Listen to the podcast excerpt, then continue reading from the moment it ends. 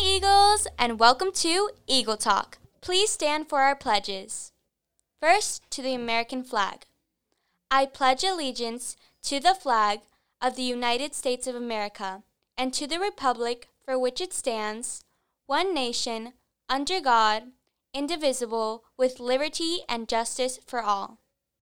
Now to the Christian flag. I pledge allegiance to the Christian flag and to the Savior for whose kingdom it stands. One Savior, crucified, risen, and coming again with life and liberty to all who believe. Finally, the Bible. I pledge allegiance to the Bible, God's holy word. I will make it a lamp unto my feet and a light unto my path. I will hide its words in my heart that I might not sin against God. Thank you. You may be seated. This is your host, Fabiola Comas, ready to share the news of the day. Let's talk about lunch. Today's hot lunch is Lime Fresh Mexican Grill. That comes with your choice of a chicken, beef, or cheese quesadilla, beef or chicken burrito with a side of chips, fruit, and salsa. This week is Teacher Appreciation Week.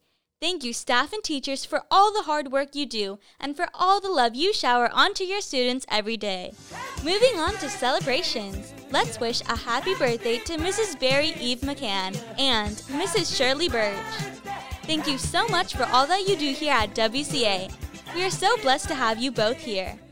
Tomorrow is an all school chapel to celebrate all of our staff and teachers.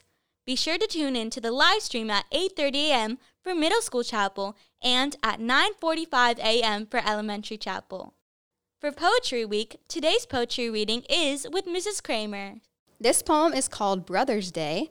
It's from the book Outside the Box by Karma Wilson. There's Father's Day and Mother's Day, so I declare a Brother's Day, a day where brothers everywhere don't have to do their chores or share. And homework, well, they breeze right through it. On that day, their sisters do it. For dinner, they just eat dessert. It's just one day, what can it hurt? On Brother's Day, obviously, brothers pick what's on TV. My brother thinks my idea is grand, but my sister is not a fan.